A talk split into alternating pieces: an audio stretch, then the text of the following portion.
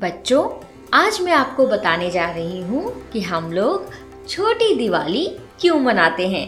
तो चलिए शुरू करते हैं। बहुत समय पहले एक रक्त बीज नाम का राक्षस था, जिसे ब्रह्मा जी ने ये वरदान दिया था कि जब भी उसके रक्त यानी खून की बूंदें ज़मीन पर गिरेंगी तो उससे एक और रक्त बीज का जन्म हो जाएगा। ब्रह्मा जी से ऐसा वरदान मिलने के बाद रक्त बीज बहुत खुश हो जाता है और वो अब चारों तरफ़ सबको परेशान करने लगता है। स्वर्ग जाकर देवी देवताओं पर भी वो हमला करने लगता है। सभी देवी देवता उससे बचने के लिए इधर उधर भागते हैं और फिर रक्त बीज उनके पीछे पीछे रहता है। फिर सभी देवी देवता परेशान होकर कैलाश पर्वत भोले बाबा के पास पहुँचते हैं। वहाँ पहुंचकर माता पार्वती को वो सब कुछ बताते हैं। देवी पार्वती रक्त बीज का सामना करने के लिए खड़ी हो जाती हैं। रक्त बीज जब देवी पार्वती को देखता है तो वो उन पर मोहित हो जाता है। देवी पार्वती रक्त बीज से वापस जाने को कहती हैं, लेकिन रक्त बीज नहीं मानता और ज़ोर ज़ोर से हंसने लगता है। हा हा हा हा हा हा। और उसके बाद हँसते हुए माता पार्वती की तरफ़ बढ़ने लगता है। तभी देवी पार्वती को सामने रखा शिव जी का त्रिशूल दिखाई देता है। वो जल्दी से त्रिशूल को उठा लेती हैं और रक्त बीज पर मारती हैं। त्रिशूल लगते ही रक्त बीज के शरीर से रक्त निकलने लगता है।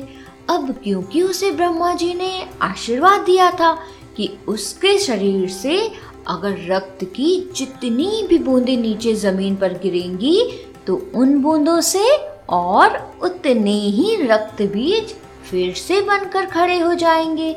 तो इस वजह से त्रिशूल लगने से जितनी भी उसके शरीर से खून की बूंदें गिरती हैं, उतने और रक्त बीज आ जाते हैं। ऐसा देखकर माता पार्वती को बहुत गुस्सा आ जाता है। इसके बाद सारे रक्त बीज मिलकर माता पार्वती पर हमला करने लगते हैं। माता पार्वती फिर उन पर त्रिशूल चलाती हैं, जिससे पहले से भी ज़्यादा और ज़्यादा रक्त बीज उनके सामने आकर खड़े हो जाते हैं। अब माता पार्वती का गुस्सा आसमान छूने लगता है।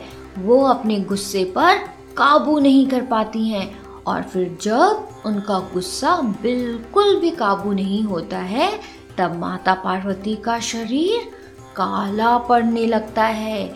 आँखें लाल हो जाती हैं और देखते ही देखते माता पार्वती काली माँ का भयंकर रूप धारण कर लेती हैं।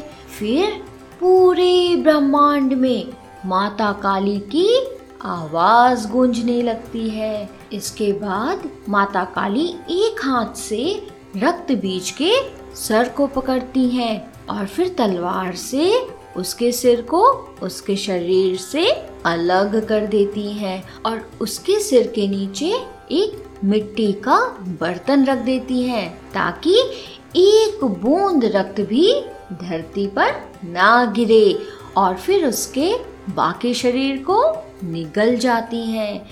तो इस तरह से माता काली रक्त बीज का अंत करती हैं। अब क्योंकि माता काली बहुत गुस्से में थी, जिस वजह से चारों तरफ़ हाहाकार मचने लगती है। माता काली का गुस्सा कम ही नहीं हो रहा था। सारी देवी देवता उनके गुस्से से डरने लगते हैं। तब भोले बाबा माँ काली के सामने आकर नीचे लेट जाते हैं। इधर माता काली गुस्से में आगे बढ़ती जाती हैं और फिर अचानक उनका पैर भोले बाबा के सीने पर पड़ता है। फिर माता काली की नज़र जैसे ही नीचे जाती है तो वो देखती हैं कि नीचे तो भोले बाबा हैं। तब उन्हें ऐसा करना गलत लगता है और वो इस वजह से अपनी जीभ बाहर निकाल देती हैं। तब जाकर माता काली का गुस्सा खत्म होता है। तो बच्चों, इस तरह से रक्त बीज का अंत करने के लिए माता पार्वती ने माँ काली का रूप लिया था और उसे खत्म किया था। बच्चों, यही वजह है कि हम लोग दिवाली के एक दिन पहले काली चौदस मनाते हैं। इस दिन माता काली की पूजा होती है और इस दिन को नरक चतुर्दशी के नाम से भी जाना जाता है। अब आपसे कोई भी पूछे कि छोटी दिवाली क्यों मनाते हैं तो झट से बता देना। आप सुन रहे थे स्टोरी विद अनवी अनवी के साथ।